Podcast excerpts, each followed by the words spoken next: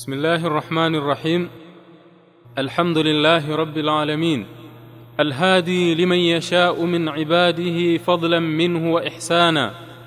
ويضل من يشاء عدلا. وهو أعلم حيث يجعل فضله وعدله ولا يسأل عما يفعل وهم يسألون. وصلى الله وسلم على عبده ورسوله نبينا محمد وعلى آله واصحابته وزوجاته الطاهرات رضوان الله تعالى عليهم أجمعين. أما بعد أحبتي في الله أوصيكم كما أوصي نفسي بتقوى الله عز وجل. ndugu zangu katika iman baada ya kumshukuru Allah subhanahu wa ta'ala na kisha kumtakia rehma mtume wetu Muhammad sallallahu alayhi wasallam naanza kwa kukuhusieni baada ya kuihusia nafsi yangu juu ya suala zima la kumcha Allah subhanahu wa ta'ala maamrisho yake yote na kujitenga mbali kabisa na makatazo yake.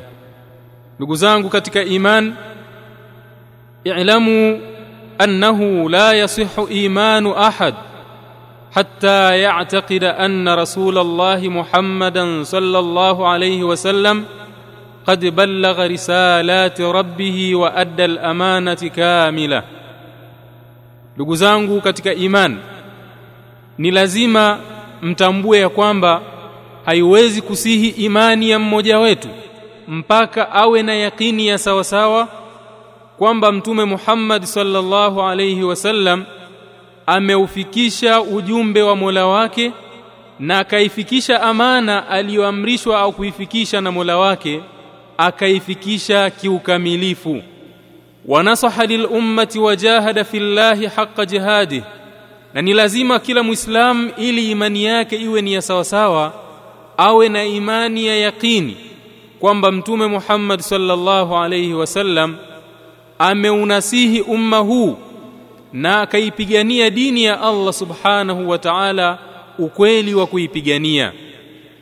Na haya yanathibitishwa na mwenyewe Allah subhanahu wa ta'ala. Allah amethibitisha kwamba mtume wake Muhammad sallallahu alayhi wasallama kaufikisha ujumbe aliyomtuma kuufikisha na vile vile mtume wake Muhammad sallallahu alayhi wasallama ameunasihi umma na akaipigania dini yake vilivyo. Mwenyezi Mungu Subhanahu wa Ta'ala kayathibitisha haya wakati alipomteremshia mtume sallallahu alayhi wasallama bishara ya kwamba ameikamilisha dini yake na kuzitimiza, na kuzitimiza neema zake. Na hii ilikuwa ni siku ya Ijumaa katika siku ya Arafa katika hija ya mwisho ya mtume sallallahu alayhi wasallama pale ilipoteremka aya ya tatu katika surati al-Maida Allah subhanahu wa ta'ala akasema al-yawma akmaltu lakum dinakum wa atmamtu alaykum ni'mati wa raditu lakumul islam dina. Kwamba siku ya leo nimeikamilisha dini yenu na nikazitimiza neema zangu kwenu nyinyi na vile vile nikakuridhieni uislamu iwe ndiyo dini yenu. Ndugu zangu katika iman aya hizi za Allah subhanahu wa ta'ala zinatubainishia na kututhibitishia kabisa kwamba Mwenyezi Mungu subhanahu wa ta'ala anathibitisha kwamba Uislamu umekamilika na kwamba sheria ya Uislamu vile vile imekamilika wala hakuna haja baada ya uthibitisho huu wa Allah subhanahu wa ta'ala kwamba apatikane mtu mwingine yeyote kuleta nyongeza katika Uislamu na kuongeza jambo lolote وهي كذلك إعلام من الرب عز وجل بأن رسول الله صلى الله عليه وسلم قد أتم مهمته على خير وجه وأحسنه وقد بلغ رسالات ربه vile vile aya hii ndugu zangu katika iman ni uthibitisho tosha kutoka kwa Allah subhanahu wa ta'ala kwamba mtume wake Muhammad sallallahu alayhi wasallama ametimiza majukumu aliyopewa na Allah subhanahu wa ta'ala kayatimiza kiukamilifu na akafikisha ujumbe wa Mola wake. Ndugu zangu katika iman inawezekana vipi basi baada ya uthibitisho huu wa Allah subhanahu wa ta'ala vipi inaweza ikaingia katika akili ya muumini wa sawasawa baada ya kuwa mtume sallallahu alayhi wasallama Allah subhanahu wa ta'ala kamthibitishia na kauthibitishia umma kwamba mtume wake amefikisha leo hii atokee mtu na kudai kwamba mtume sallallahu alayhi wasallama qassara fi adai risala kwamba hakutekeleza ipasavyo ujumbe wa Mola wake subhanahu wa ta'ala. Na kwamba mtume sallallahu alayhi wasallam amemwachia mwingine baada yake aje kuukamilisha Uislamu aje kuikamilisha dini. Inawezekana vipi baada ya kuwa Allah subhanahu wa ta'ala ameyathibitisha haya ndani ya kitabu chake alafu leo hii atokee mtu anasema kuna mtu mwingine ambaye kaachiwa majukumu ya kuja kukamilisha ujumbe kwa sababu mtume sallallahu alayhi wasallama hakukamilisha? Ndugu zangu katika imani lau kama mtu atatokea akawa na dhanna na mtazamo kama huu basi ni moja kwa moja mtu wa namna hii anakuwa ametoka kabisa katika Uislamu na imani yake inakuwa imebatilika na haiwezi kumsaidia baada ya hapo swala wala funga kwa sababu inakuwa kwa kitendo cha namna hiyo au kutamka tu kauli ya namna hii ni wazi kabisa anakuwa ametengua Uislamu wake na anakuwa hayupo kabisa katika Uislamu kwa sababu atakuwa ametengua nguzo mbili nguzo miongoni mwa nguzo mbili ambazo ni katika nguzo muhimu katika nguzo za Uislamu ambayo ni la ilaha illa Allah Muhammadur Rasulullah. Kwa sababu unapotamka kalimatu tauhidi kama hii inatadhamani maana yake ni kwamba unakili kwamba mtume sallallahu alayhi wasallama kaufikisha ujumbe wa Mola wake. Ndugu zangu katika iman lakini kwa bahati mbaya wengi katika waislamu ambao wameghafilika lilasaf nasikitika kutumia neno kama hili lakini ukweli ni kwamba ndiyo hali halisi ya waislamu ilivyo. Baadhi ya ndugu zetu katika iman ambao wameghafilika inawezekana itikadi yake ikavunjika hali ya kuwa hana hana habari maskini. Na inawezekana mtu akatoka katika Uislamu hali ya kuwa hajitambui kwamba ametoka katika Uislamu na huu ni msiba mkubwa kabisa ni msiba ambao unasikitisha kwa sababu ikiwa mtu anaweza akatoka katika Uislamu na, na imani yake ikawa imebatilika hali ya kuwa mwenyewe hajitambui maskini anaona kwamba yuko katika Uislamu. Bali inawezekana kabisa mtu hajitambui na anaona yale anayoyafanya kwamba anafanya yaliyokuwa mazuri. Mtu huyu anastahili kusikitikiwa na anakuwa ni mtu ambaye amepata hasara. Kama alivyoeleza Allah tabaraka wa taala katika surati Fatir aya ya nane Allah subhanahu wa ta'ala anasema afaman zuyyina lahu su'u amalihi faraahu hasana fa inna Allaha yudhillu man yasha'u wa yahdi man yasha' fala tadhhab nafsuka alayhim hasarat inna Allaha alimun bima yasnaun Allah subhanahu wa ta'ala ndani ya aya hii anatueleza anasema je yule ambaye amepambiwa amali zake ambazo ni mbaya lakini yeye akaziona kuwa ni njema utamwambia nini ili aweze kukusikia? Bila shaka Allah subhanahu wa ta'ala humwacha kupotea amtakaye kwa kuwa hataki mwenyewe kuongoka tu na sio kwamba Allah subhanahu wa ta'ala anampoteza. Kwa kuwa mwenyewe tu hataki kuongoka. Na Allah subhanahu wa ta'ala humwongoza amtakaye. Basi roho yako isitoke kwa majonzi juu yao wala usiwasikitikie sana kwa yakini Allah subhanahu wa ta'ala anayajua yote wanayoyafanya hivi ndivyo anavyotubainishia Allah subhanahu wa ta'ala. Ndugu zangu katika imani yatakiwa muislamu utahadhari sana utahadhari sana hasa katika zama zetu hizi tulizo nazo kutokana na misiba na mitihani na misukosuko mbalimbali ambayo imedhihiri hivi sasa katika mujitamaa wa Kiislamu. Yatakiwa muislamu achukue tahadhari sana kutokana na fitna zenye kuweza kumwangamiza na inatakiwa muislamu awe ni mwenye kuichunguza imani yake mara kwa mara na awe ni mwenye kupata uhakika juu ya msimamo wake alionao kuhusu dini yake. Na vile vile ndugu zangu katika imani inatakiwa tutambue wazi kuwa kuna mambo miongoni mwa mambo ambayo ni ya hatari sana ambayo yanaweza yakamwingia mtu katika imani yake na inawezekana kutokana na hatari yake ikawa ni mambo ambayo yanaweza yakaharibu imani yake na pengine yakamtoa mtu katika wigo wa Uislamu hali ya kuwa yeye hatambui. Miongoni mwa mambo hayo ndugu zangu katika imani ambayo nitajaribu kuyataja katika muhadhara wangu wa leo ndugu zangu katika imani kwanza kabisa jambo la kwanza ni yale madai ya kudai juu ya kitabu cha Allah subhanahu wa ta'ala kwamba kimebadilishwa. Hili ni moja katika mambo ya hatari sana ndugu zangu katika iman. Na vile vile jambo lingine katika mambo ya hatari sana ambayo inatakiwa mtu ayachunge ni jambo la kuwatukana na kuwataja kwa ubaya masahaba wa mtume sallallahu alayhi wasallama pamoja na wake za mtume sallallahu alayhi wasallama ambao ni ummahatul mu'minin. Hili vile vile ni katika mambo ya hatari sana. Pia katika mambo ambayo ni ya hatari sana al-ibtida'u fi din ni kuzua katika Uislamu. Kwa sababu Waislamu tunaamini kwamba dini yetu imekamilika. Lakini atakapokuja mtu akazua jambo lolote akalinasibisha na dini maana yake huyu anaitakidi au anathibitisha kwamba Uislamu haukukamilika na Mtume sallallahu alayhi wasallama hakufikisha kama alivyotakiwa kufikisha. Hivyo ndugu zangu katika iman maelezo haya yanatubainishia wazi kabisa maudhui ya muhadhara wetu wa leo. Biidhnillahi taala tutakuwa tukizungumzia mauqifu ahli sunna min alqurani wassahaba wa ummahati almu'minin ridwanullahi alaihim ajma'in.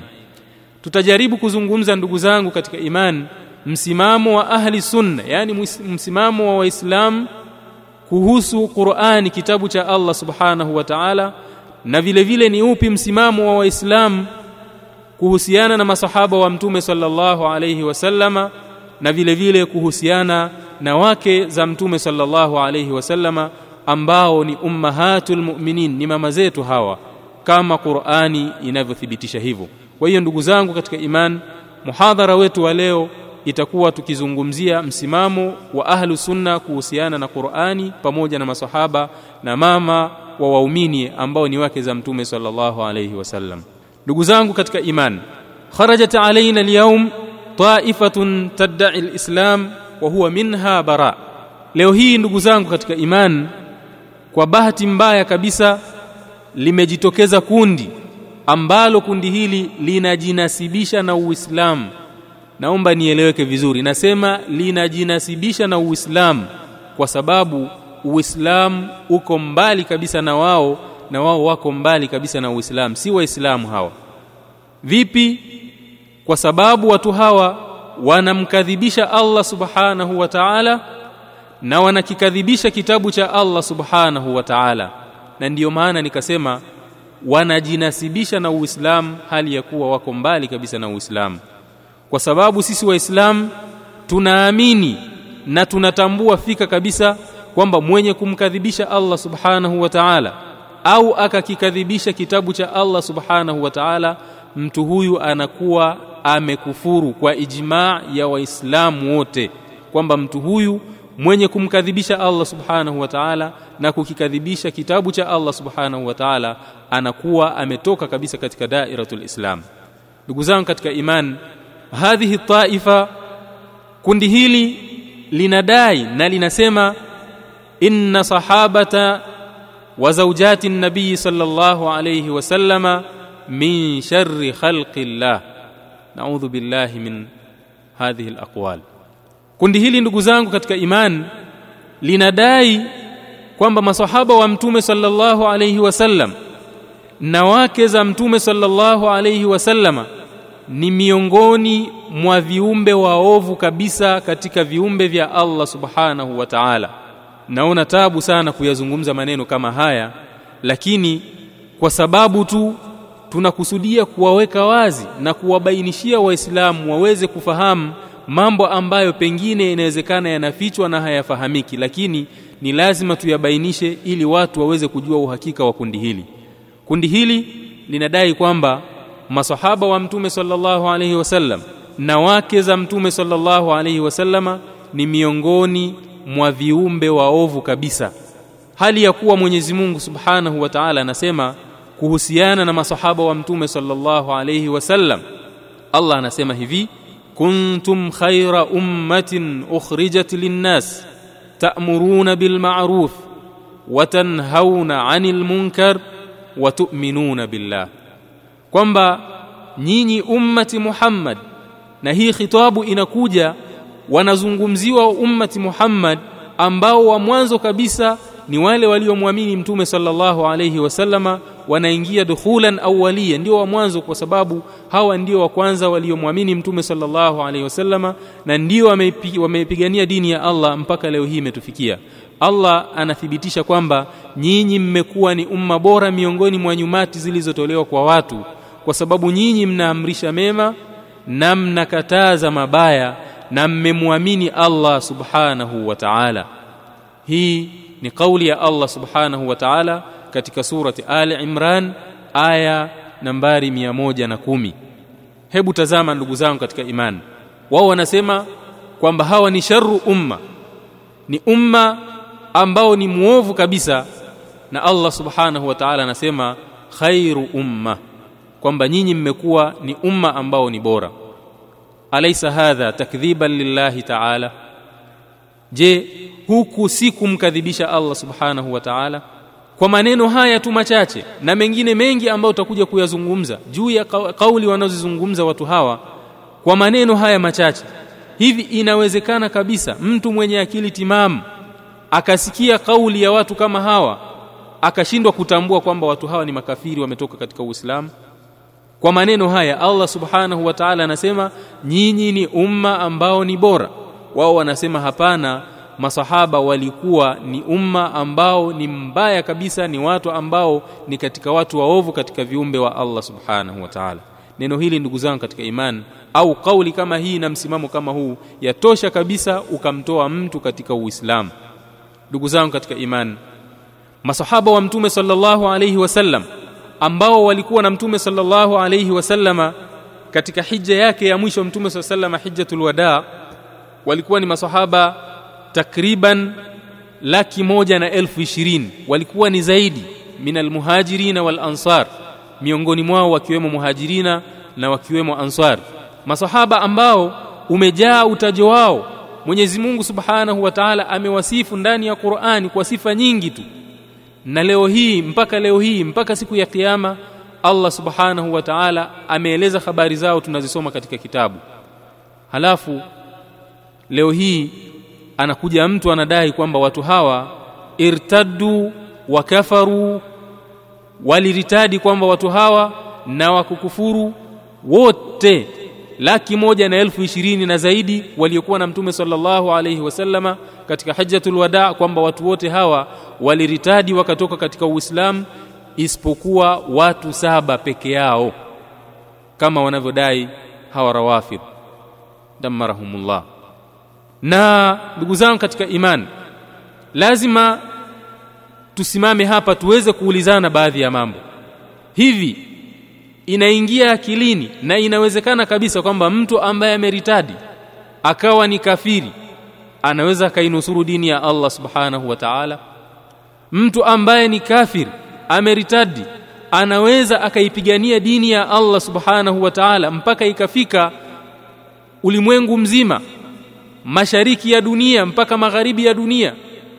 Baada ya kufa mtume sallallahu alayhi wasallam inaingia akilini kwamba mtu wa namna hii ambaye amekufuru na akaritadi baada ya mtume sallallahu alayhi wasallam afike pahala kupigania dini ya Allah subhanahu wa ta'ala kuhakikisha kwamba dini ya Allah inafika ulimwengu mzima. Fama li haula'i alqaumi la yakaduna yafqahuna haditha. Ndugu zangu katika imani hivi sasa umma wa Kiislamu unaishi katika hatari kubwa mbili. Umma wa Kiislamu hivi sasa tupo katika hatari kubwa mbili na sana sana nchi za Afrika Magharibi kama vile nchi ya Mali na nchi ya Sahilul Aji Cote d'Ivoire na nchi ya Burkina Faso Senegal Mauritania Guinea na nchi zingine miongoni mwa nchi za Afrika Magharibi. Hawa wako katika hatari sana kwa sababu kundi hili ndiyo limekita zaidi na nguvu zao zaidi wamezielekeza huko japokuwa hata kwa upande wetu Afrika Mashariki vile vile wameanza kuingia kwa nguvu sana lakini hasa nchi hizi za Afrika Magharibi ambazo nimezitaja hawa ndio wako katika hatari ambayo ni kubwa sana. Na kwa ajili hiyo ndio maana tumeona kuna umuhimu wa kuwabainishia waislamu na kuwaweka wazi kuhusiana na ubaya na hatari kabisa ya kundi kama hili. Ndugu zangu katika imani nimesema umma wa Kiislamu hivi sasa unaishi katika hatari mbili. Hatari ya kwanza ni hatari ya tansir hamalati tansiria na hatari ya pili ni hawa kundi la Shia Rawafid. Hawa kundi ha, makundi haya mawili ndugu zangu katika iman ni makundi ambayo ni hatari sana. Lakini kundi la kwanza ambalo ni kundi la manaswara ambalo nalo linapigana chini juu kuhakikisha kwamba linapata kundi au linawaritadisha waislamu kutoka katika uislamu na kuwaingiza katika unasara hili ni kundi ambalo japokuwa ni la hatari lakini hatari yake anaidiliki kila muislamu. Msomi na asiyekuwa msomi. Kwa sababu Allah subhanahu wa ta'ala amekwisha tubainishia wazi katika Qur'ani ndani ya surati al-Maida aya ya 17 Allah subhanahu wa ta'ala anasema laqad kafara alladhina qalu inna Allaha huwa al-masih ibn Maryam. Kwamba kwa yakini wamekufuru wale ambao wanadai kwamba Masih ibn Maryam ndiye Allah yani ambao wamemfanya Yesu kuwa ni Mungu. Imani hii anayo kila muislamu na anafahamu kwamba mtu ambaye anadai kuwa Yesu ni Mungu mtu huyu ni kafiri tu. Hili liko wazi linafahamika kwa waislamu msomi na asiyekuwa msomi. Na vile vile katika surati al-Maida aya ya 30 aya ya 73 Allah subhanahu wa ta'ala amesema vile vile kuhusiana na manasara laqad kafara alladhina qalu inna allaha thalithu thalatha wama min ilahin illa ilahu wahid wa in lam yantahu amma yaqulun la yamassa alladhi la yamassanna alladhina kafaru minhum adhabun alim. Allah subhanahu wa ta'ala anasema kwa hakika wamekufuru wale waliosema Mwenyezi Mungu ni mmoja katika wale waungu yeye ndiye watatu wao. Yani wakamfanya Mwenyezi Mungu Subhanahu wa Ta'ala kwamba yeye ni watatu ni mmoja katika waungu watatu kama wanavyodai Wakristo kwamba kuna Mungu Baba, kuna Mungu Mwana na Mungu Roho. Hali ya kuwa Allah Subhanahu wa anasema hali ya kuwa hakuna Mungu isipokuwa Mwenyezi Mungu mmoja tu peke yake. Kisha akasema na kama hawataacha hayo wayasemayo kwa yakini kabisa itawapata wale wanaoendelea katika ukafiri wao miongoni mwao itawapata adhabu iumizayo. Haya yanafahamika au huu msimamo wa manasara unafahamika lakini ndugu zangu katika imani uhakika na undani wa mashia na itikadi zao za kikafiri ambazo wanazo hili ndiyo jambo la hatari sana kwa sababu ni jambo ambalo halijulikani kwa waislamu wengi. Halijulikani kwa waislamu kwamba kundi hili ni kundi la kikafiri isipokuwa wale ambao wana ilmam na masala ya kielimu ambao wanasoma wakafungua vitabu wakafanya bahthi ndio wanaweza wakajua uhakika na undani wa kundi hili kundi la rafidha. Kwa ajili hiyo ndiyo maana nikaona kwamba nizungumzie maudhui hii ili kuwabainishia ndugu zangu katika imani hatari ya kundi kama hili. Kwa sababu watu hao hawafahamiki undani wao na ukweli kabisa wa akida zao haujulikani ndio maana unakuta watu wengi leo hii wameingia katika fitina hii wengine wakawapenda mashia wengine wakafikia hatua walil, walil wakatoka katika Uislamu na wakajiunga na kundi hili ambalo kundi hili liko nje kabisa ya Uislamu. Na wengine maskini wakadhani kwamba tofauti zilizopo baina ya ahlu sunna na mashia kwamba ni ikhtilafu tu katika masala ya ahkamu far'iyya yani sio katika masala ya kiakida kwamba tofauti zetu na hawa jamaa ni tofauti tu kama zilivyo tofauti za kimadhehebu ya kifiqhi kama madhhabu lmalikia walshafiia walhanafia walhanabila wal-dhahiriyya kwamba haya ni madhehebu kila mmoja ana ijtihadati zake katika kila madhehebu watu wamehtilafiana lakini ni ikhtilafu ambazo haziwatoi watu nje ya Uislamu au haziwafanyi watu wakachukiana au haziwafanyi watu wakaikhtilafiana. Watu lilasaf baadhi ya watu katika sisi wanaamini hivyo au wanafahamu hivyo. Na wanaitakidi kwamba kulluhum min ahli sunnati wal kwamba rafidha mashia na sisi wote ni katika ahlu sunna wal kwa hiyo mtu anaweza akaingia katika madhehebu ya kishia na mtu anaweza akiingia huko akahesabika kwamba ni muislamu yuko katika ahlu sunna. Hivi ndivyo wanavyofahamu baadhi ya waislamu tena lilasaf waliokuwa ni wengi wanafahamu hivyo. Kwa hiyo imekuwa ni wajibu na ni lazima kwetu sisi kuwabainishia waislamu uhakika na undani wa dini hii ya kishia na kuwabainishia waislamu vile vile hatari iliyokuwa kubwa walionayo mashia dhidi ya waislamu na imekuwa ni wajibu kuwatahadharisha waislamu kutokana na kundi hili ndugu zangu katika imani.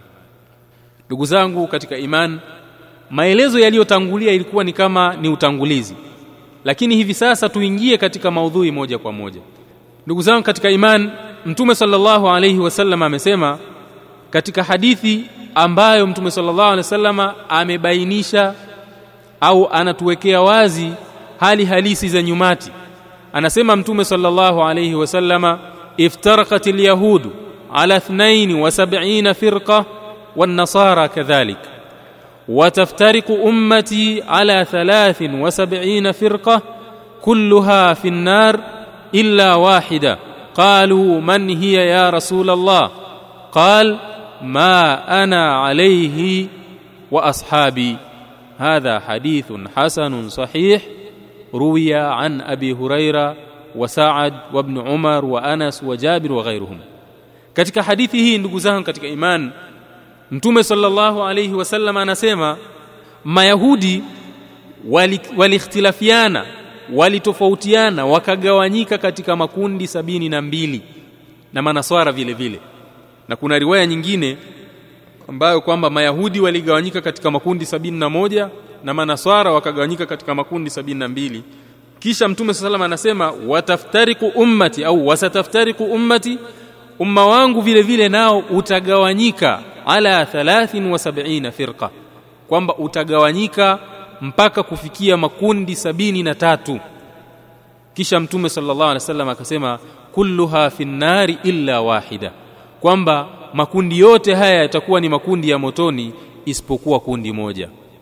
Aliposema maneno haya mtume sallallahu alaihi wasallam masahaba wakamuuliza kwa sababu walikuwa ni, watu wenye pupa katika mambo ya kheri kwa hiyo mtume sallallahu ameshazungumza habari ambayo inatisha lazima waulize wakamuulize ya rasulullah ni akina nani hao ambalo hilo ndio kundi lenye kusalimika mtume sallallahu alaihi wasallam akasema ma ana alaihi alyawma wa ashabi ni lile kundi litakalokuwa na msimamo kama nilionao mimi leo hii na masahaba wangu ndugu zangu katika imani saufa nubayin خلال هذه المحاضرة موقف أهل السنة من القرآن والصحابة وأمهات المؤمنين رضوان الله عليهم أجمعين وهي katika muhadhara huu kama nilivyotangulia kusema tutabainisha au tutaweka wazi msimamo wa ahli sunna wal jamaa kuhusiana na Qur'ani na masahaba wa mtume sallallahu alayhi wasallama na msimamo wa ahli sunna kuhusu ummahati almu'minin wake wa mtume sallallahu alayhi wasallama na vile vile tutabainisha baadhi inhirafati almadhhab ash-shi'i ar-rafidhi al-ithnai ashar tutajaribu kuzungumza baadhi ya upotovu wa kiitikadi za madhehebu ya kishia ambao ni rafidha al-ithna ashariya ili kila muislamu aweze kujua uhakika wake na aweze kuelewa kwamba kundi hili lina msimamo gani kuhusiana na Qur'ani na masahaba na lina msimamo gani kundi hili kuhusiana na wake wa mtume sallallahu alayhi wasallama na lengo ili mtu asije akabaki kuwa na udhuru. Yule ambaye alikuwa hajui leo hii atajua na yule aliyekuwa anajua pengine ameghafilika atakumbuka ili hoja iweze kusimama na mtu asije akaja na hoja kwamba mimi nilikuwa sijui haya ndiyo makusudio ndugu zangu katika imani ya kuandaa muhadhara kama huu. Moja kwa moja tuingie katika maudhui. Tutaanza na kipengele cha kwanza aqidatu rafidha fil qur'ani lkarim msimamo wa mashia kuhusiana na Qur'anul Karim kitabu cha Allah Subhanahu wa Ta'ala. Ndugu zangu katika iman katika mambo ambayo yanajulikana kwa kila muislamu katika mambo ambayo kila muislamu anayatambua waziwazi ni kwamba hii Qur'ani tukufu ni maneno ya Allah subhanahu wa ta'ala almunazzalu ala Muhammadin sallallahu alayhi wasallam tena maneno haya ya Allah subhanahu wa ta'ala ambayo kateremshiwa mtume Muhammad sallallahu alayhi wasallama almutaabbadu bitilawatihi ambayo sisi waislamu tunajikurubisha kwa Allah subhanahu wa ta'ala kwa kuyasoma maneno ambayo mapokezi yake almanqulu ilaina bitawatur. Tena tunaamini sisi waislamu kwamba hii Qur'ani maneno ya Allah subhanahu wa ta'ala aliyoteremshiwa mtume sallallahu alayhi wasallama ambayo kuyasoma kwake sisi ni ibada kwetu ambayo yamepokelewa katika mapokezi ambayo ni mutawatir hayana shaka ndani yake. Maneno ambayo au kitabu ambacho kinaanza mwanzo wake na surati al-Fatiha mwisho wake ni surati Nas na kitabu ambacho sisi waislamu tunaamini kwamba Allah subhanahu wa ta'ala takaffala bihifdhihi ila yaumi alqiyama amechukua ahadi ya kukilinda mpaka siku ya kiyama Allah subhanahu wa ta'ala anasema inna nahnu nazzalna dhikra wa inna lahu lahafidhun kwamba kwa hakika sisi tumeiteremsha hii Qur'ani dhikri iliyotajwa hapa ni Qur'an wa inna lahu lahafidhun na hakika sisi tutakuwa ni wenye kuihifadhi Allah subhanahu wa ta'ala amechukua ahadi hii katika surati al-Hijr aya 9 na akasema vile vile Allah subhanahu wa ta'ala kuhusu hii Qur'an katika surati Fussilat aya ya 42 Allah subhanahu wa ta'ala akasema la ya'tihi al-batilu min bayni yadayhi wala min khalfihi tanzilun min hakimin hamid kwamba hii Qur'ani haitaifikia batil au haitafikia batili katika kitabu hiki kutoka mbele yake wala kutoka nyuma yake. Na hii Qur'ani ni uteremsho ambao umetoka kwa Allah subhanahu wa ta'ala mwenye hikma ahimidiwae ndugu zangu katika imani fakullu man hawala almasas bihi wan min qudsiyatihi ba'idun 'anil islam wa intasamma bihi. Kwa mujibu wa aya hizi nilizozieleza hapa waislam tunaamini kwamba yeyote atakayethubutu kuitoa kasoro hii Qur'an na kuiondolea utukufu wake tunaamini asilimia mia moja imani isiyokuwa na shaka ndani yake kwamba mtu huyu yuko nje kabisa kabisa na Uislamu hata kama atajiita ni Muislamu. Hii ndiyo imani na ndiyo msimamo wa Waislamu kuhusu Qur'an. Na vile vile inakuwa ni wajibu kwetu sisi kumweka wazi mtu mwenye msimamo kama huu na kuubainisha uadui wake juu ya Uislamu kwa sababu mtu mwenye kufanya uadui katika Qur'ani anakuwa amefanya uadui katika kitu ambacho ndiyo msingi hasa wa Uislamu. Kwa hiyo lazima ubainishwe uadui wake na kwamba mtu huyu ni adui wa Uislamu na yuko nje kabisa na Uislamu hata kama atajinasibisha na kujidai yeye kwamba ni Muislamu. Ndugu zangu katika imani. Lakini ikiwa huu ndiyo msimamo wa ahlu sunna wal jamaa na kwamba huu ndiyo msimamo wa Waislamu kuhusu Qur'ani tunakuta fil muqabil marafidha damarahumullah wao hawana msimamo kama huu rafidha wao hawaitakidi itikadi ya namna hii kuhusu Qur'ani fahum yarawna anna alqur'ana taraa alayhi tabdil والتغيير من قبل الصحابة وأن القرآن الكامل المحفوظ من أي تغيير هو عند أمير المؤمنين علي بن أبي طالب رضي الله عنه ثم أورثه الأئمة من بعده وهو اليوم عند مهديهم المنتظر المزعوم.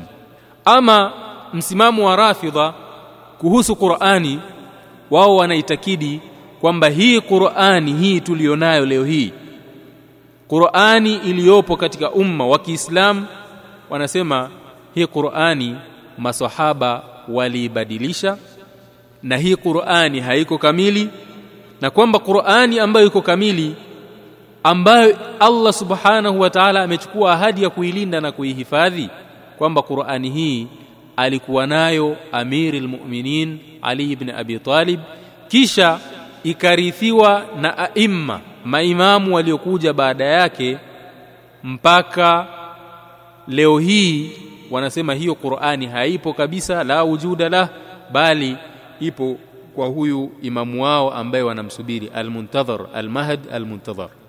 Huu ndio msimamo wa mashia kuhusu Qur'ani. Kwa hiyo wao wanasema hiki kitabu kitukufu tulicho nacho sicho hicho ambacho Allah subhanahu wa ta'ala amechukua ahadi ya kukilinda bali kitabu hiki tulicho nacho kina mapungufu kwa sababu masahaba walibadilisha wakapunguza wakaongeza ya kwao na kitabu hiki hakipo kabisa katika hifadhi ya Allah subhanahu wa ta'ala. Ndugu zangu katika iman na ili asije akasema msemaji kwamba pengine tunawazulia au haya tunayoyasema sio katika itikadi za mashia leo hii sitozungumza kutoa katika kichwa changu bali nitawanukuu katika vitabu vyao wao wenyewe. Tutanukuu yale waliyosema wenyewe katika vitabu vyao labda wakatae kwamba hiki sio kitabu chetu au huyu si katika wanachuoni wetu ambao tunawategemea. Ndugu zangu katika imani miongoni mwa watu au miongoni mwa wanachuoni wa kishia ambao wana msimamo huu nilioueleza msimamo wao kuhusu Qur'ani kwamba Qur'ani imebadilishwa maswahaba waliibadilisha na kwamba haiko kamili na kwamba Qur'ani aliyoihifadhi Mwenyezi Mungu Subhanahu wa Ta'ala leo hii iko kwa huyo Mahdi al-Muntadhar. Miongoni mwa watu wenye msimamo kuu mwenye msimamo huu katika mashia ni katika wanachuoni wao wakubwa ambao ndio wametaja riwaya hizi lakini wakazinasibisha zuran wa buhtanan ila aimmatihim. Kauli hizi wamezinasibisha na maimamu wao lakini kwa kuwazulia kwa sababu maimamu wao hawakuwa na msimamo kama huu. Sasa miongoni mwa wanachuoni wao ambao ni wenye msimamo huu ni mwanachuoni wao ambaye anaitwa Al-Kulaini ambao kwao wamempa, lakabu ya thiqatul Islam. Imekuja katika kitabu chake Al-Kafi ambacho kitabu hiki mwandishi huyu Al-Kulain amechukua ahadi ya kwamba atanukuu habari ambazo ni sahihi. Ameltazim kwamba kitabu chake kiwe ni katika vitabu ambavyo habari zake ni sahihi. Na kitabu hiki hakipatikani hovyo hovyo ni kitabu ambacho kipo katika mash, kwa mashehe wakubwa kabisa wa kirafidha ambao ndio viongozi au ndio marji ya rawafidh miongoni mwa mambo aliyoeleza kuhusiana na haya masala bidhati ninayoyazungumzia katika kitabu chake ametaja katika kitabu chake Al-Kafi mujalladi wa pili safha ya 634 amepokea kutoka kwa Jaafar as-Sadiq rahimahullah anasema hivi nitamnukuu أن القرآن الذي جاء به جبرائيل عليه السلام إلى محمد صلى الله عليه وسلم سبعة عشر ألف آية كومبا قرآني أمبايو ألي كجنايو جبريل كومتومي صلى الله عليه وسلم آية زاكي ني ألف كومينا سابا لكن ندقوزان كتك إيمان تنفهام كومبا أن آيات القرآن حوالي ستة آلاف ومئتين وستة وثلاثين آية أو أقل أو أكثر العلم عند الله sisi tunaamini kwamba aya za Qur'ani ni aya 6236 au inaweza ikawa inapungua kidogo. Hii ndivyo tunavyoamini sisi. Sasa kwa kauli ya rafidha wao wanasema aya za Qur'ani ambazo alikuja nazo Jibril kwa mtume sallallahu alayhi wasallam ni aya elfu laki, eh, ni aya elfu kumi na saba. Ndugu zangu katika iman maneno haya ukiyaangalia na ukayapima yanamaanisha kwamba theluthi mbili ya Qur'ani imepotea. Kwa hiyo hii Qur'ani tulionayo kwa imani ya Rafidha kwa imani ya Mashia wanasema theluthi mbili ya Qur'ani haipo la wujuda la haipo imepotea katika Qur'ani tulionayo na vile vile katika mambo ambayo ameeleza katika kitabu chake hicho katika mujalladi wa kwanza yani juzu ya kwanza ukurasa wa 417 anasema nazala jibrailu bihadhihi alayati ala muhammadin hakadha. Kuna aya ya 23 katika surati al-baqara ambayo aya kama ilivyokuja Allah subhanahu wa ta'ala anasema wa in kuntum fi raibin mimma nazzalna ala abdina fa'tu bi suratin min mithlihi al-aya wao wanasema huyu bwana anasema katika kitabu chake kwamba aya hii alikuja nayo Jibril kwa Muhammad sallallahu alayhi wasallam hivi wa in kuntum fi raibin mimma nazzalna ala abdina fi ali fa'tu bi suratin min mithlihi kwa hiyo kwamba masahaba wakaondoa hii lafdhi ali huu ni mfano wanaotolea kwamba masahaba walibadilisha katika Qur'ani wakaongeza wakapunguza. Haya wanayathibitisha wenyewe ndani ya vitabu vyao. Na mifano ndugu zangu katika iman iko mingi sana ambayo wameitaja marafidha katika kukikadhibisha kitabu cha Allah subhanahu wa ta'ala. Ndugu zangu katika iman vile vile kwa sababu nimesema nitawanukuu katika vitabu vyao ili asije akasema msemaji kwamba haya ni ya kwangu mimi au ninawazulia. Ndio maana ninataja kwa kunukuu. Vile vile yakulu shaykhuhum almufid fi awail almaqalat mmoja katika wanachuoni wao katika kitabu chake awailul maqalat ukurasa wa 54 anasema hivi innal akhbar قد جاءت مستفيضة عن أئمة الهدى من آل محمد صلى الله عليه وسلم باختلاف القرآن وما أحدثه بعض الطاعنين فيه من الحذف والنقصان. هو يبانا أنا سيما hakika zimekuja habari ambazo ni mustafidha ni منو mno kutoka kwa maimamu wao ambao ni aimatulhuda min ali muhammadin katika ahlu bait wa mtume sallallahu alayhi wasallama kwamba zimepokelewa habari ambazo ni mashuhuri sana ni nyingi na ni habari zisizokuwa na shaka biikhtilafi alquran kwamba hii qurani tulionayo imeikhtilafiana na ile qurani alikuja nayo Muhammad sallallahu alayhi wasallam. Wama ahdathahu ba'dhu ta'inina fihi min alhadhfi na kwamba masahaba waliongeza wali, wali katika Qur'ani na wakapunguza baadhi ya mambo. Wakapunguza na wakaongeza yani wakatia mkono katika kitabu cha Allah subhanahu wa ta'ala. Ndugu zangu katika iman fedheha hii ya madhhabu Shia ar-Rafidha fedheha hii iliyokuwa kubwa kabisa kuhusiana na Qur'ani fedheha hii imetokea karne ya kumi na tatu.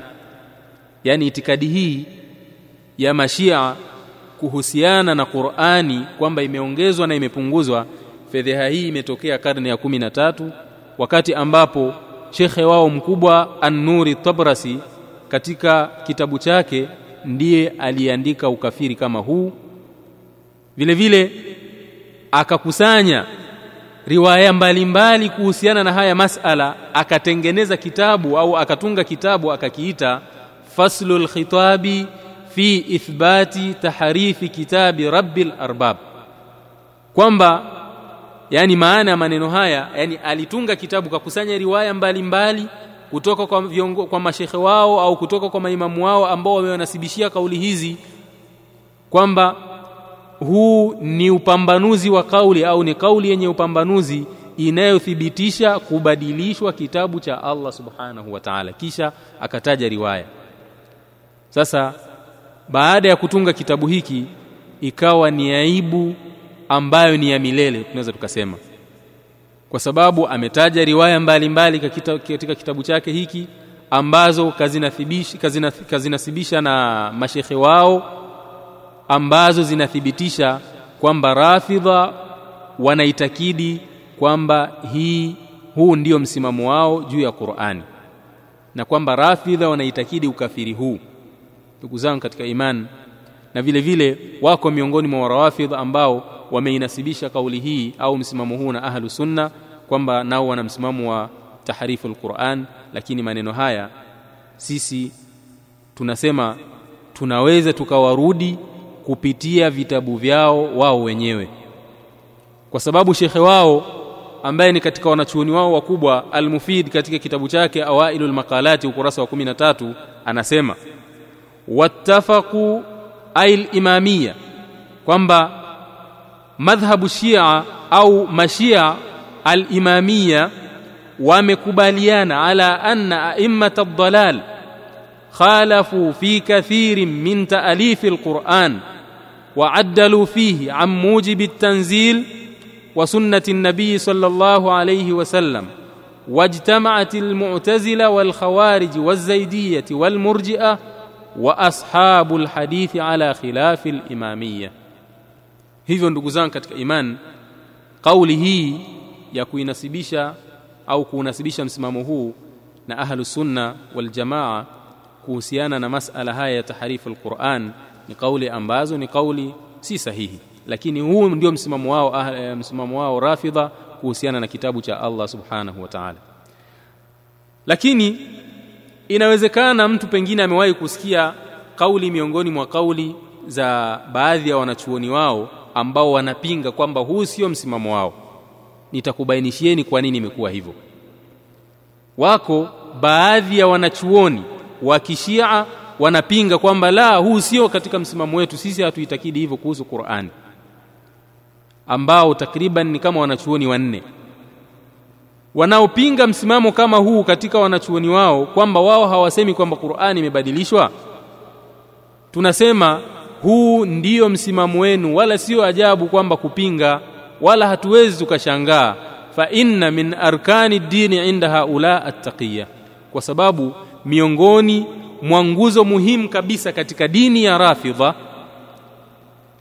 ni kitu kinaitwa taqiya.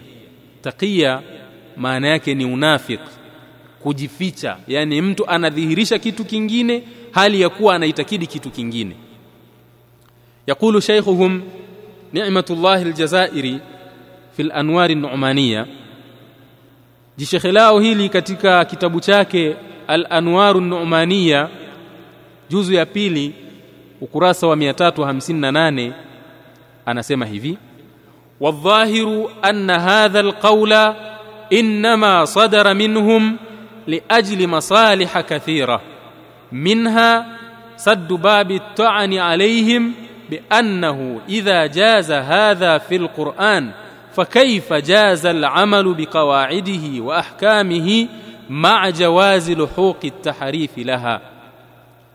shekhe huyu anasema tena ametusaidia anathibitisha kwamba huu ndiyo msimamo wa mashia kuhusu qurani kwamba imefanyiwa taharifu anasema hivi dhahiri au ni wazi kwamba kauli hii yani kauli ya watu ambao wanadai kwamba katika wanachuoni wakishia kwamba Qur'ani haikubadilishwa na sio msimamo wetu anasema ni dhahiri kwamba wamebadilisha au wameamua kuwa na msimamo huu kwa kuchunga maslahi. Wameamua kusema hivyo kwa ajili ya kuchunga maslahi mengi mno miongoni mwa mambo ambayo wameachelea kwamba wakidhihirisha msimamo wa kusema kufanyiwa taharifu Qur'ani wameamua kufanya hivyo kwa malengo ya kwanza kabisa saddu babi ta'ani alaihim kwamba kwa ajili ya kuogopa kushambuliwa na kutukanwa kuhusiana na msimamo huu kwa sababu huu ni msimamo ambao unadhihirisha wazi wazi ukafiri wao. Kwa sababu asije akasema msemaji kwamba ikiwa ndivyo hivyo basi kwamba Qur'ani imebadilishwa vipi inajuzu kuzitekeleza au kuzifanyia kazi hukumu zake hali ya kuwa imebadilishwa. Kwa hiyo kwa sababu walijua waislamu watahoji kwamba Qur'ani kama imebadilishwa mbona mnajuzisha kufanyia kazi ahkamu zake na kawaidi zake mbalimbali za Kiislamu? Kisha huyu bwana akatoa dalili juu ya madai yake ya kwamba hawa wanakataa tu lakini huu ndiyo msimamo akasema kwamba mambo haya au msimamo huu wa kukataa wameufa au wameudhihirisha kwa misingi ya takia anasema kaifa wa haula'i al-a'lam fi muallafatihim akhbaran kathira tashtamilu ala wuqu'i tilka al-umuri fi al-Qur'an asema vipi wanakataa jambo hili hali ya kuwa wanachuoni wakubwa katika wanachuoni wa kirafidha wameandika katika vitabu vyao habari nyingi kabisa ambazo zinathibitisha kubadilishwa kwa Qur'ani wa anna al-ayata hakadha nazalat thumma ghuyirat ila hadha na kwamba Qur'ani au aya iliteremka hivi kisha maswahaba wakaibadilisha wakaandika hivi. Kuna aya fulani ilikuja hivi kisha maswahaba wakaibadilisha wakaandika hivi. Anaeleza hivi huyu bwana katika kitabu chake al-anwar an-nu'maniya juzu ya pili ukurasa wa 359 kwa mwenye kutaka kurejea ndugu zangu katika imani kwa hakika mtu yoyote anayeitakidi kwamba Qur'ani imefanyiwa taharifu na imebadilishwa mtu huyu ni kafiri. Mtu huyu ni kafiri anakuwa ametoka katika Uislamu kwa sababu anakuwa amemkadhibisha Mwenyezi Mungu Subhanahu wa Ta'ala na anakuwa ameikadhibisha Qur'ani فماذا يقول علماء الرافضة اليوم في الكلين صاحب الكافي والطبرسي صاحب فصل الخطاب وأمثالهما ممن جاهروا بهذا الكفر الصريح؟ هل يقرونهم؟ وهل يتبرؤون منهم؟ أم أنهم يعدونهم من كبار علمائهم وأساطين مذاهبهم؟ ndugu zangu katika imani hawa wanachuoni wakubwa madhehebu ya kishia wamethibitisha katika vitabu vyao kuhusiana na masala haya au kuhusiana na msimamo wa kwamba mwenye kwamba marafidha wanaitakidi kwamba Qur'ani imefanyiwa taharif imebadilishwa masahaba waliibadilisha wakaongeza na wakapunguza baadhi ya mambo. Kwa mukhtasari ndugu zangu katika iman janibu au upande wa aqida ya Shia ar-Rafidha damarahumullah kuhusiana na Qur'ani huu ndio msimamo wao. Lakini hapa nimeeleza tu kwa kifupi kwa sababu majal au na wakati hauruhusu kutaja kwa kwa kirefu. Jambo la pili katika mambo ambayo ni muhimu vile vile kuyaweka wazi ni aqida ya Shia kuhusiana na masahaba wa mtume sallallahu alayhi wasallama na wake wa mtume sallallahu alayhi wasallama ummahatul mu'minin ridwanullahi alayhim ajma'in ndugu zangu katika iman mashia arrafidha wanaitakidi kwamba masahaba wa mtume sallallahu alaihi wasallam na wake wa mtume sallallahu alaihi wasallama kwamba waliritadi baada ya kufa mtume sallallahu alaihi wasallam. Na wanazo riwaya nyingi mno ambazo wameziandika katika vitabu vyao ambazo wamezinasibisha na maimamu wao zuran wa buhtana ambazo amezipokea katika vitabu vyao. Miongoni mwao ni Al-Kulaini katika kitabu chake Al-Kafi katika juzu ya nane ukurasa nambari 245 ambaye tutamnukuu anasema kana nasu ahla riddatin ba'da an-nabii sallallahu alayhi wasallama illa thalatha.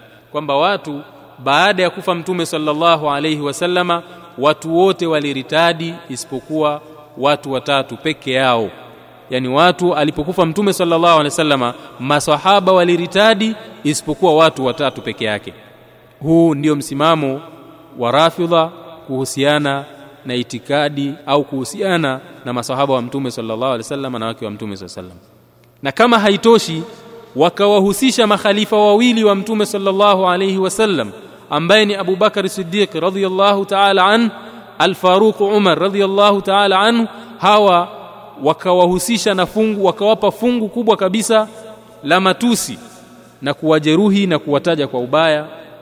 Na nitajaribu kunukuu baadhi ya maneno yao yanayotajwa na wanachuoni wao wakubwa katika vitabu vyao kuhusiana na hawa masahaba wawili watukufu wa mtume sallallahu alayhi wasallam amesema e, mwanachuoni wao mmoja almajlis katika kitabu chake biharul anwar ukurasa wa 69 e, juzu e, katika kitabu chake ukurasa wa 138 anasema katika mlango aliyouita babu kufri almukhalifina wan nassab akataja riwaya an maula li ali ibn al-husayn rahimahullah annahu qala كنت معه عليه السلام في بعض خلواته فقلت له ان لي عليك حقا ألا تخبرني عن هذين الرجلين عن أبي بكر وعمر؟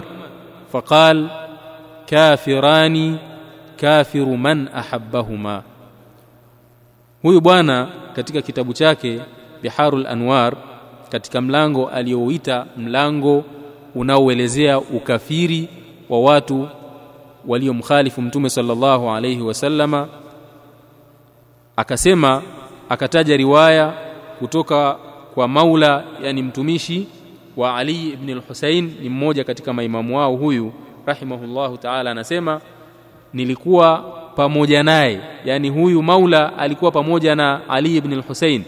Asema nilikuwa pamoja naye katika moja ya khalawati zake tulitoka pamoja naye kisha nikasema kumwambia hakika mimi nina haki nina baadhi ya mambo ambayo unapaswa kunitendea nina haki juu yako miongoni mwa mambo ambayo ninapaswa kufahamu kwako naomba unifahamishe kuhusiana na uhakika wa makhalifa hawa wawili. Kuhusiana na uhakika wa watu hawa wawili Abubakari na Umar.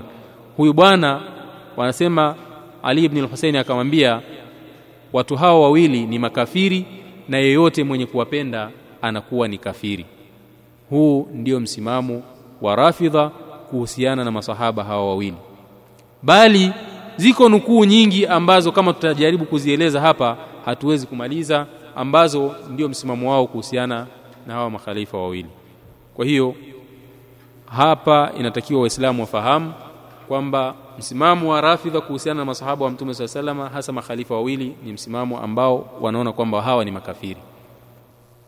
Ndugu zangu katika iman huu ndio msimamo wa hawa jamaa kuhusiana na masahaba wa mtume sallallahu alayhi wasallam hivi ndivyo wanavyoangalia masahaba wa mtume sallallahu alayhi wasallam.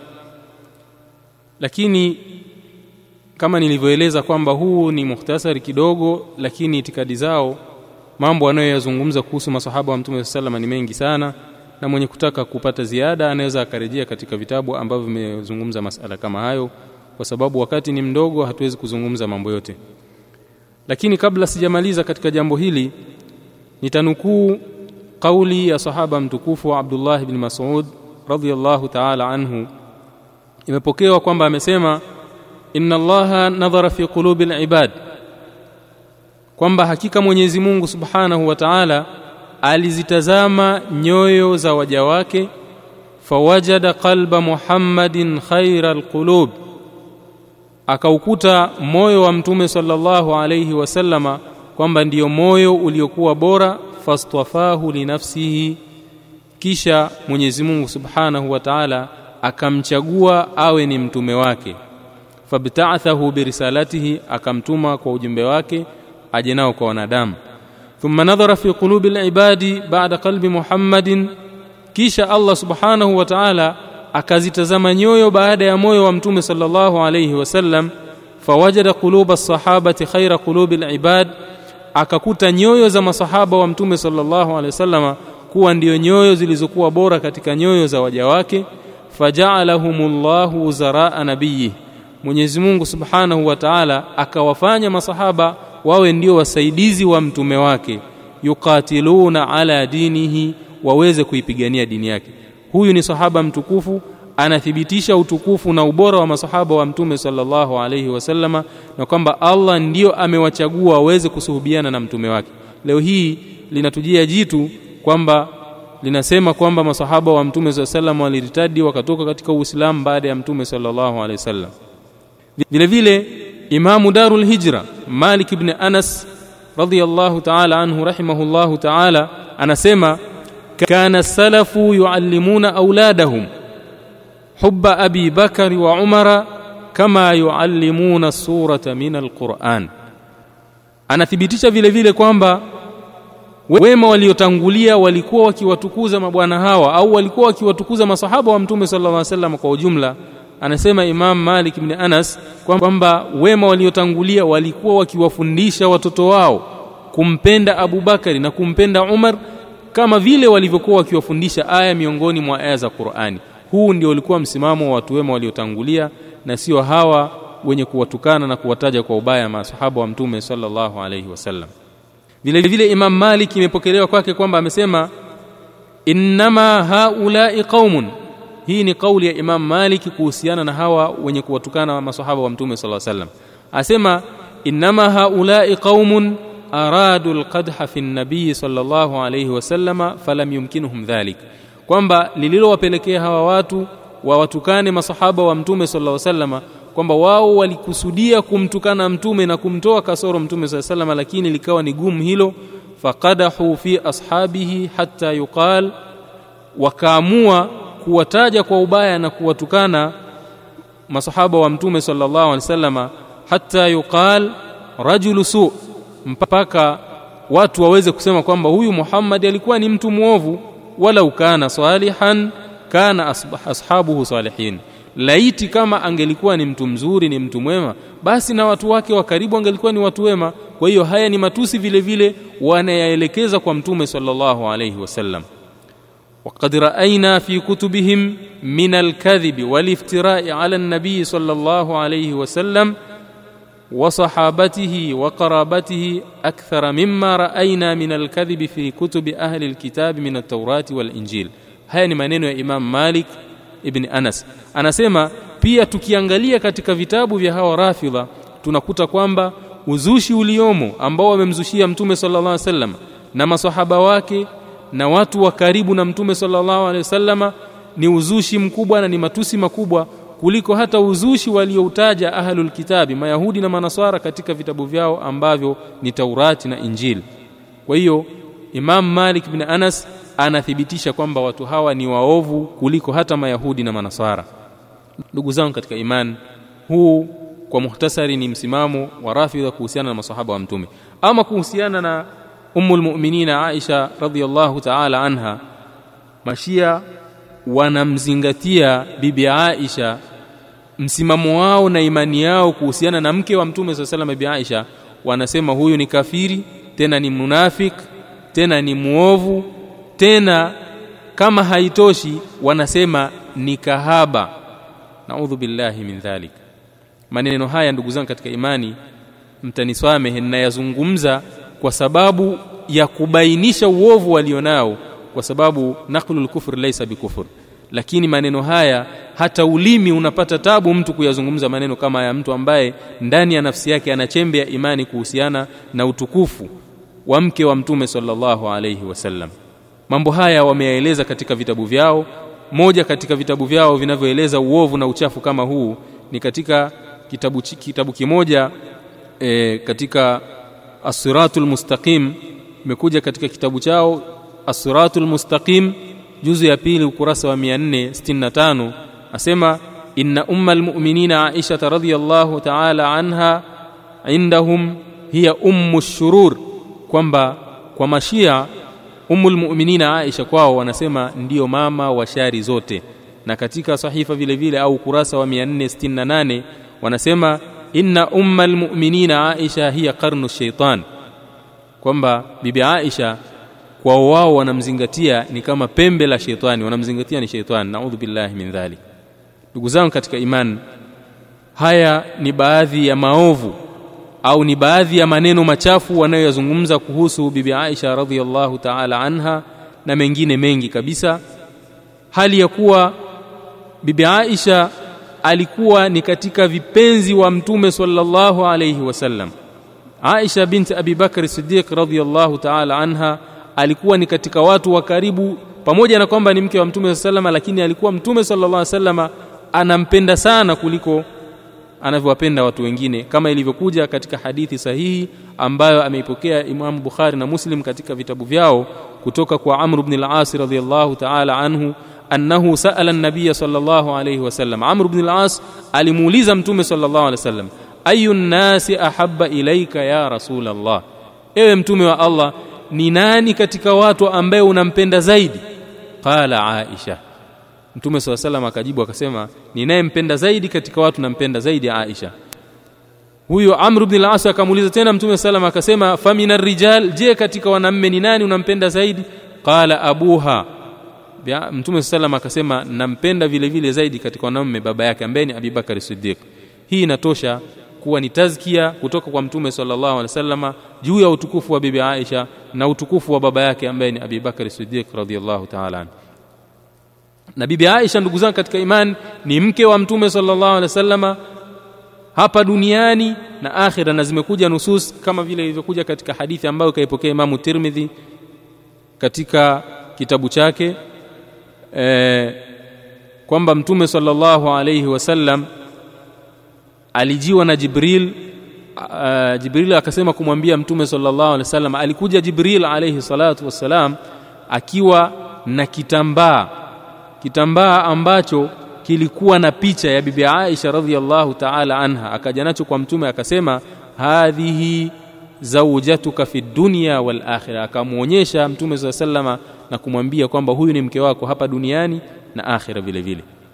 Ndugu zangu katika imani ni mengi ya kuzungumza yanayothibitisha utukufu wa mke wa mtume sallallahu alaihi wasallama na wengineo katika wake za mtume sallallahu alaihi wasallama na masahaba kwa ujumla.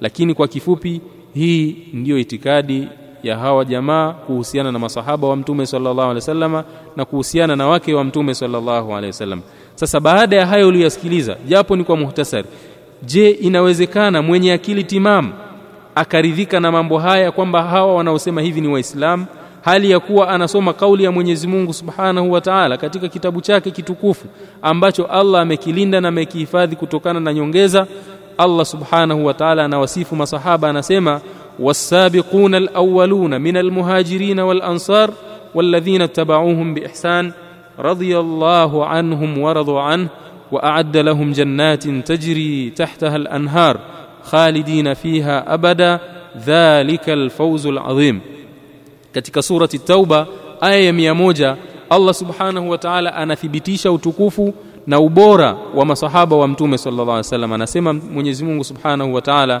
na wale waliotangulia wakawa ni wa kwanza kabisa katika Uislamu ambao ni muhajirina na ansar na wale waliowafuata kwa mwenendo mzuri Mwenyezi Mungu subhanahu wa ta'ala atawapa radhi nao wamridhie Allah subhanahu wa ta'ala kwa hayo atakayowapa na amewaandalia mabustani yaliyo au yapitayo mito mbele yake wakae humo milele na huku ndiko kufuzu kulikokuwa kukubwa. Allah subhanahu wa ta'ala anathibitisha kwamba hawa ni wenye kufaulu na Allah subhanahu wa ta'ala anathibitisha kwamba yuko radhi nao lakini hawa rawafidh wao wanasema hawa ni makafiri na waliritadi baada ya mtume sallallahu alayhi wasallam. Ndugu zangu katika iman huu ni muhtasari kuhusiana na itikadi au msimamo wa hawa jamaa kuhusiana na masahaba wa mtume sallallahu alayhi wasallama na kuhusiana na wake wa mtume sallallahu alayhi wasallam ndugu zangu katika imani inatosha kwa maelezo haya niliyoeleza mtu akafahamu e, msimamo wa rafidha kuhusiana na kitabu cha Allah subhanahu wa ta'ala na maneno yao mazito na machafu na kuwakufurisha masahaba wa mtume sallallahu alayhi wasallam na vile vile katika itikadi zao wanawatukuza maimamu wao mpaka kuwaweka katika daraja za uungu. Na vile vile wanaukufurisha umma wa Kiislamu na kuhalalisha damu zao na mali zao watu ambaye kwa, kwa kila mtu ambaye hayupo katika madhhabu rafidha. Wanamuona kwao yeye ni kafiri ni halali kuuawa na mali zake ni, ni halali kuchukuliwa ndugu zangu katika imani ni tahadhari au ni wajibu wa kila mwislamu kuchukua tahadhari kuhusiana na akida hizi ambazo ni akida potovu na asije mtu akachukuliwa na ushabiki wa kimadhehebu au kwa mapenzi binafsi lakini kinachotakiwa ndugu zangu katika imani ni kuifuata haki kama alivyosema Mwenyezi Mungu Subhanahu wa Ta'ala afaman yahdi ila alhaqi ahaqu an yuttaba amma la yahdi illa ayuhda fama lakum kaifa tahkumun. Allah subhanahu wa ta'ala anatutahadharisha tusije tukafuata matamanio au mapenzi mtu ukampenda mtu ikapelekea ukapotea kwa sababu ya kumpenda lakini haki ndio inatakiwa kufuatwa. Ndugu zangu katika imani inatakiwa tutambue kwamba Allah subhanahu wa ta'ala amemteua mtume Muhammad sallallahu alayhi wasallam na akamchagulia wafuasi alafu Mwenyezi Mungu Subhanahu wa Ta'ala akawasifu wafuasi wake katika kitabu chake kitukufu katika sehemu mbalimbali mbali katika Qur'ani kwa mwenye kusoma Qur'ani analitambua hilo. Vile vile Allah Subhanahu wa Ta'ala akawaongoza katika uongofu na akabainisha kwamba hawa ndiyo umma bora na vile vile mtume sallallahu alayhi wasallama akawasifu na kulithibitisha hilo na akabainisha kwamba umma huu aliyokuwa nao ndio umma uliokuwa bora kama alivyosema mtume sallallahu alayhi wasallama khairu ummati qarni. Mtume anathibitisha anatoa tazkia kwamba umma uliokuwa bora ni umma wake. Na vile vile mtume sallallahu alayhi wasallama akatuwajibishia kuwapenda na akatukataza kabisa kuwachukia na kuwatukana na kuwaudhi kwa namna yote ile ya maudhi. Mtume sallallahu alayhi wasallam anasema Allah Allah fi ashabi la tattakhidhuhum gharada ba'di faman ahabbahum fabihubbi ahabbahum waman abghadahum fabibughdhi abghadahum waman adhahum faqad adhani waman adhani faqad adha Allah tabaraka wa ta'ala waman adha Allah faqad yushaku an ya'khudha Mtume sallallahu alaihi wasallam anasema jamani na kuhusieni na kuhusieni kuhusiana na maswahaba wangu msije mkawafika mkawabeza mka mkawatukana na, kuwa, na, na kuwataja kwa ubaya. Kwa sababu mwenye kuwapenda masahaba wangu ni kwa sababu amenipenda mimi. Ndio maana akawapenda masahaba wangu. Na atakayewachukia masahaba wangu hii ni ushahidi tosha kwamba ananichukia mimi ndio maana akawachukia masahaba wangu. Na mwenye kuwaudhi atakuwa ameniudhi na atakayeniudhi mimi atakuwa amemuudhi Allah tabaraka wa taala na yeyote mwenye kumuudhi Allah basi Allah subhanahu wa ta'ala atamkamata mkamato wa adhabu ndugu zangu katika imani nyote mnafahamu Allah subhanahu wa ta'ala kwamba yuko radhi na masahaba wa mtume sallallahu alayhi wasallam aya ya 18 katika surati al-fath inathibitisha hivyo laqad radiyallahu anil mu'minin idh yubay'unaka tahta ash-shajara fa'alima ma fi qulubihim فأنزل السكينة عليهم وأثابهم فتحا قريبا aya ziko nyingi. Bali Abdullah ibn Abi Aufa radhiyallahu ta'ala anhu anasema kana ashabu shajara alfan wa thalathumia. وقال ابن حزم يرحمه الله فمن أخبرنا الله عز وجل أنه علم ما في قلوبهم ورضي الله عنهم وأنزل السكينة عليهم فلا يحل لأحد التوقف في أمرهم ولا الشك فيهم Abdullah bin Mas'ud Abdullah bin Abi Aufa radhiyallahu ta'ala anhu anasema wale ambao walikuwa na mtume sallallahu alayhi wasallama katika baya walikuwa ni watu alfu moja na mia tatu katika masahaba wa mtume sallallahu alaihi wasallam ambao aya imekuja inathibitisha kwamba Mwenyezi Mungu Subhanahu wa Ta'ala yuko radhi nao. Vile vile akasema Ibn Hazm kwamba wale ambao Allah Subhanahu wa Ta'ala yeye mwenyewe amethibitisha ametubainishia kwamba aliyafahamu na aliyajua vizuri yaliyomo ndani ya nyoyo zao ndio maana akawaridhia akawa radhi nao na akawateremshia utulivu. Haifai na si ruhusa kwa yoyote kutilia shaka katika jambo lao kwa sababu Allah subhanahu wa ta'ala amelithibitisha hilo.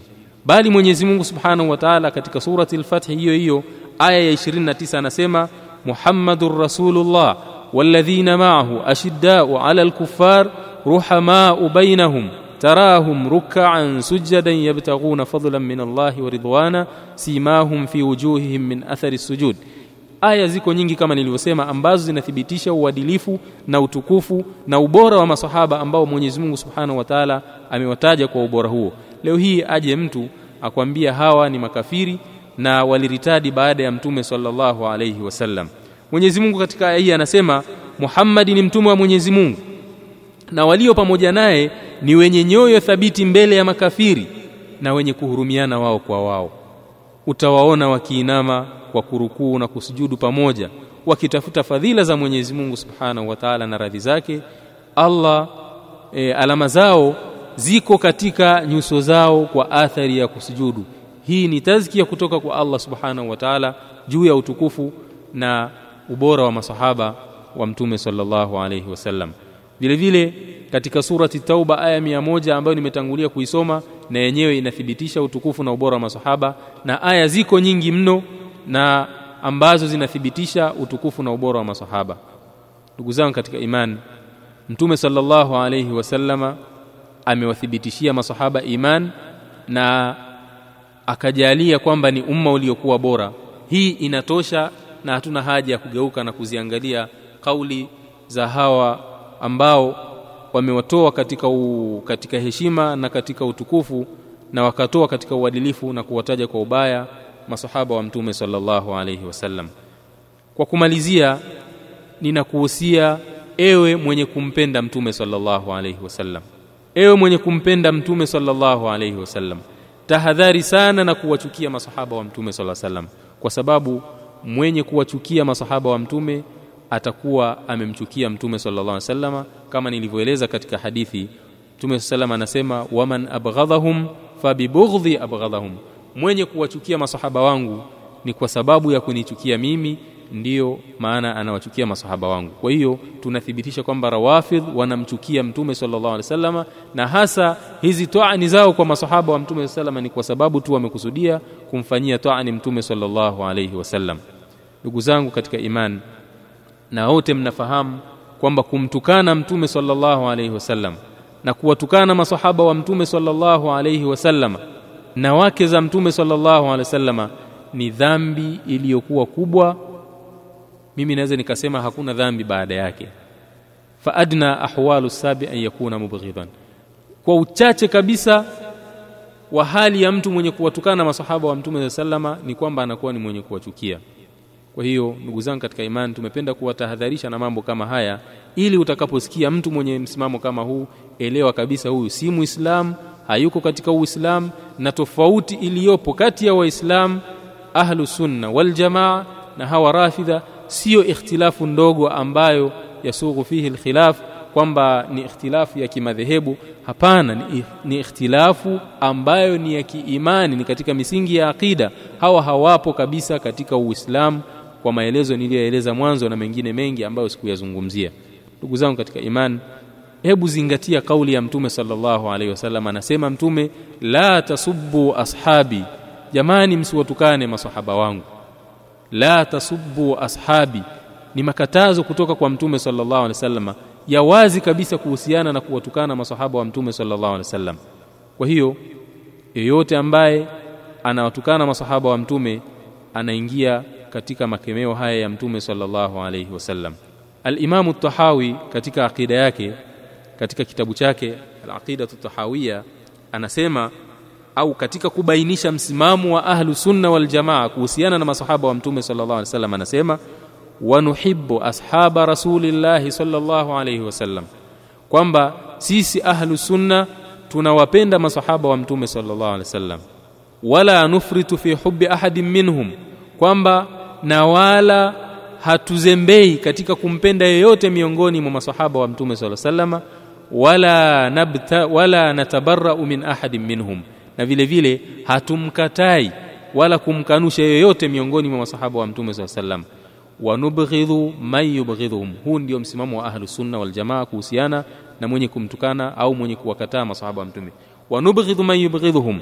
Na tunamchukia kila atakayewachukia masahaba wa mtume wa bighairi alhaqi yadhkuruhum na akawataja kwa, kwa misingi au kwa mambo ambayo sio ya haki yani akawazulia tunamchukia. Wala nadhkuruhum illa bikhair msimamo wetu kwa masahaba wa mtume hatuwataji isipokuwa kwa mambo ya kheri wa hubbuhum dinun wa imanun wa ihsan.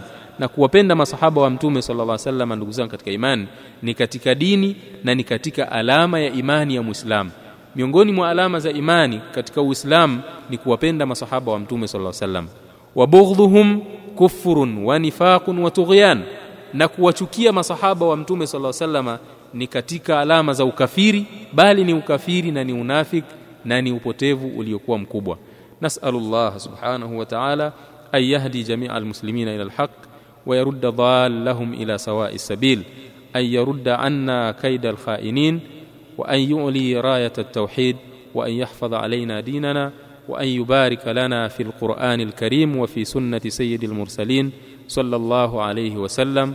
هذا والله أعلم. وصلى الله على نبينا محمد وعلى آله وصحبه أجمعين. والسلام عليكم ورحمة الله وبركاته.